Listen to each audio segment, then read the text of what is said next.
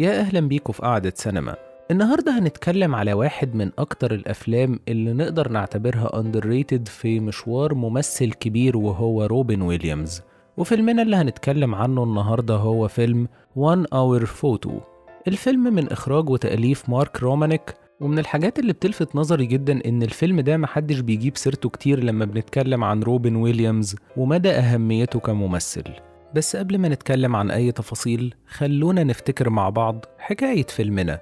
الفيلم بيحكي عن ساي الشخص غريب الأطوار اللي بيشتغل في معمل لتحميض الصور. ولكن بنلاحظ إن عنده هوس بأسرة محددة لدرجة إن لما بيحمضوا صورهم بيعمل لنفسه نسخة من الصور. وبنشوف إزاي الهوس ده بيوصله إنه يبقى خطر على الأسرة دي. وكالعادة كنت مهتم أعرف بداية الفكرة كانت إزاي وإيه اللي أوحى لرومانيك بالفيلم الغريب ده.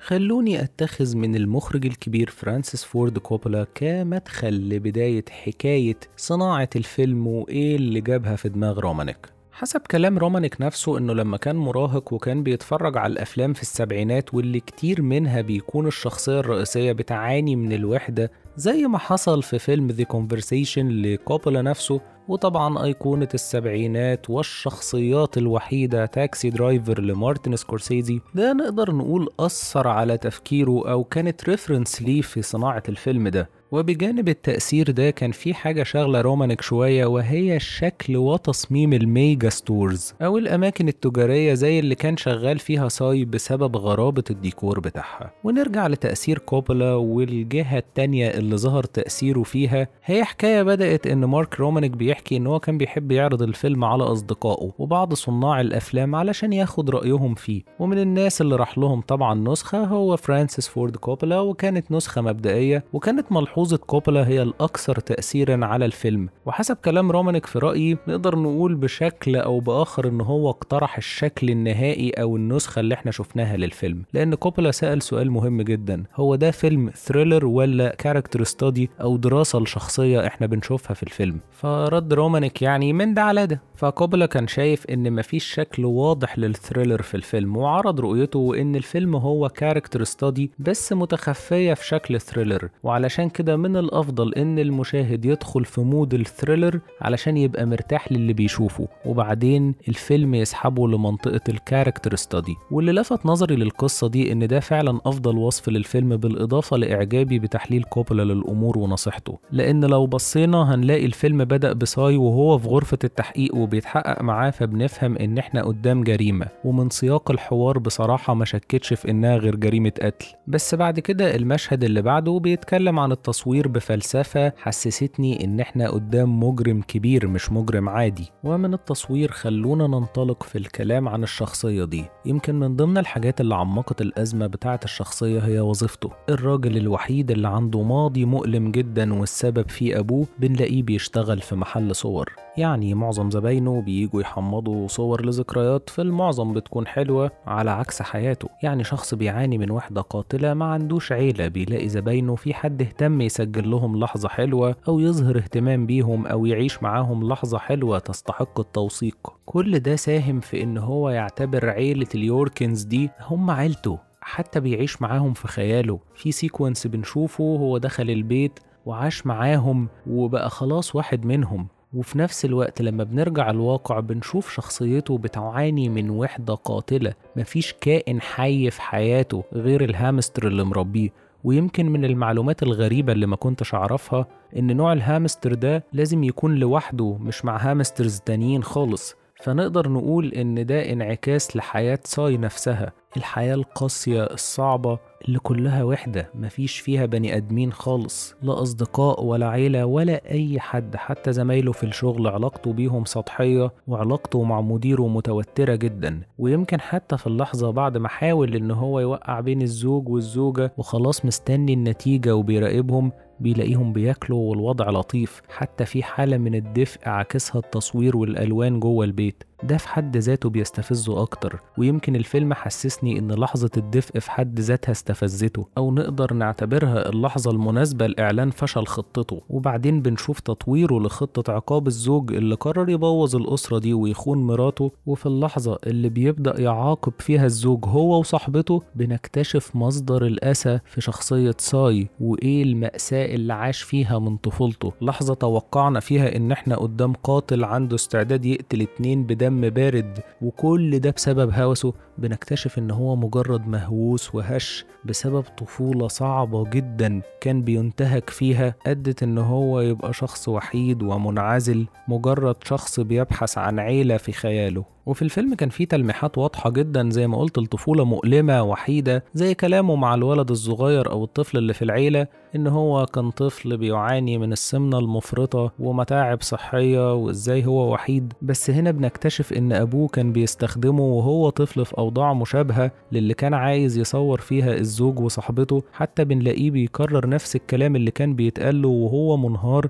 وطبعا بنتأكد في كلامه مع الضابط في التحقيقات عن استغلال أبوه ليه وتصويره صور إباحية. ويمكن اللي زود غرابة الموضوع كمان حتى وصدمته إن إحنا كنا بنشوف إن هو بيجهز ومعاه سكينة. فتخيلت على الأقل هيكون في جريمة قتل واحدة مش حتى الجريمتين ولكن دي كانت لحظة كاشفة جدا للشخصية. ومن الحاجات كمان اللي ممكن تدلل على صعوبة حياته وأنا هنا هعتمد على أحد تحليلات الفيلم بصراحة إن أمه ممكن تكون مشاركة أو خليني أضيف من عندي وأتخيل إن يمكن تجاهلها أو سلبيتها في حد ذاتها ممكن تصنف مشاركة وده كله بسبب إنه اشترى صورة من محل أنتيكات لواحدة يقول إنها أمه مع إن إحنا قدام واحد بيحتفظ بصور لناس غريبة فما عندوش صورة لأمه فالواضح إن الحياة بتاعته كانت زي ما قلت صعبة جدا. وخلينا نقول إن الشخصية دي ما كانتش هتظهر بالشكل ده وبكل تأكيد الفيلم ده كله ما كانش هيبقى بالشكل ده. لولا روبن ويليامز. بنشوف تغيير غير معتاد في شكله الخارجي يعني لون شعره وشكل شعره نفسه غريب جدا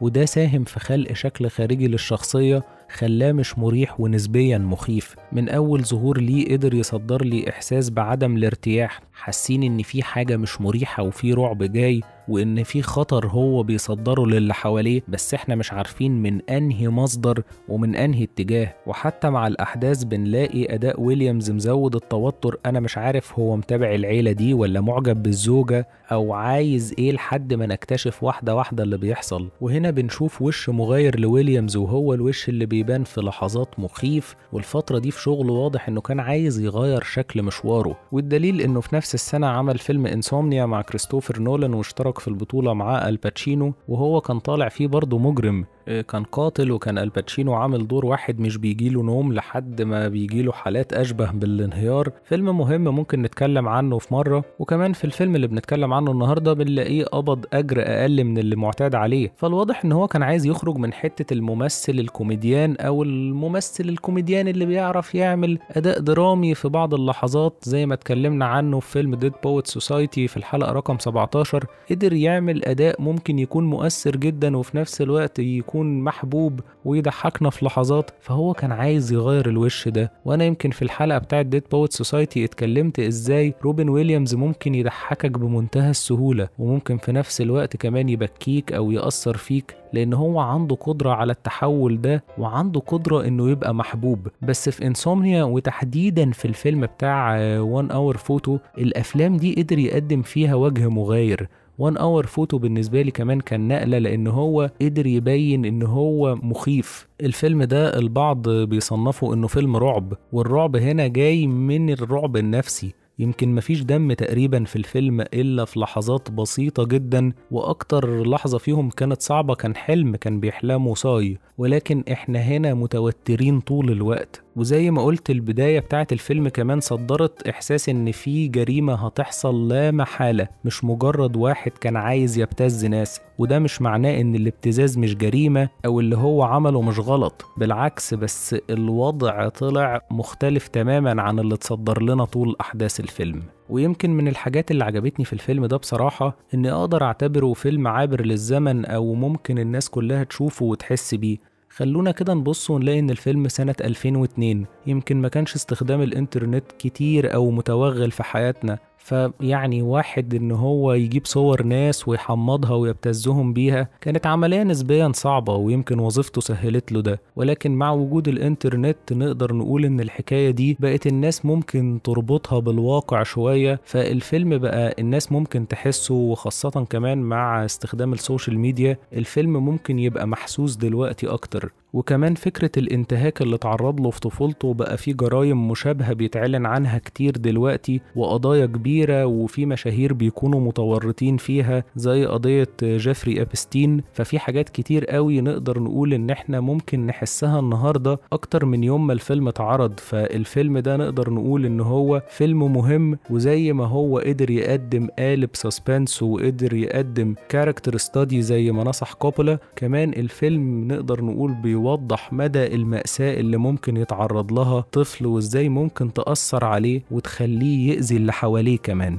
ده على مستوى القصة. على مستوى الإخراج أنا في حاجة كانت بالنسبة لي مبهرة وهي استخدام الألوان. زي ما قلت اللحظات اللي بيكون فيها لوحده تكاد تكون خالية من الألوان. حياة قاسية. حياة ما فيهاش حياة. على الجانب الآخر اللحظات اللي بنشوف فيها العيلة بنلاقي الألوان دافية والحياة بتاعتهم فيها حياة. آه بيختلفوا أو بيتخانقوا ولكن برضو عندهم لحظات حلوة كمان بيصوروها ويسجلوها زي ما قلت. فالتباين ده كان عامل مهم جدا في توصيل فكرة الفيلم. وحتى كمان بنلاقي إن اللحظة اللي هو بيتخيل إن هو بقى عايش معاهم لون الصورة بيبقى بلون حياتهم. واللحظة اللي زي ما قلت برضه وحكيت عنها كان بيراقبهم فيها بنلاقيه واقف بره بيراقب من عربيته والألوان حواليه بالشكل بتاع حياته وبيشوفهم جوه الشباك بألوان حياتهم. والتباين هنا برضو واضح. فالحقيقة استخدام رومانيك للألوان وللموسيقى اللي في بعض ال tracks فيها كانت شبه مزيكة أفلام هيتشكوك. كل ده عمل لنا توليفة حلوة جدا. ويمكن الواضح إن مارك رومانيك بيحب يستخدم التصوير والكاميرا أكتر من الحوار في توصيل فكرته. الفيلم الحوار فيه مش كتير خالص ويمكن نقدر نقول إن حركة الكاميرا بتاعت رومانيك فادها قوي شغله في الكليبات الكتير والإعلانات كمان لأن هو يمكن عدد الأفلام اللي عملها في حياته الروائية الطويلة ما يزيدش عن ثلاثة لو أنا فاكر وده كان أولهم. فالواضح إن هو عنده تميز في التكنيك بتاعه وفي اختيار ال production design وزوايا التصوير. كل ده قدر يستخدمه في إنه يعكس لنا قصة ساي بأقل قدر من الحوارات. ولحد هنا خلص كلامي عن واحد من أهم أفلام روبن ويليامز واللي بتبين مقدرته التمثيلية الكبيرة وأتمنى تكون الحلقة عجبتكم ويا ريت اللي مش عامل سبسكرايب يعمل علشان توصل لكم الحلقات الجديدة باستمرار ونتقابل الحلقة الجاية. مع السلامة.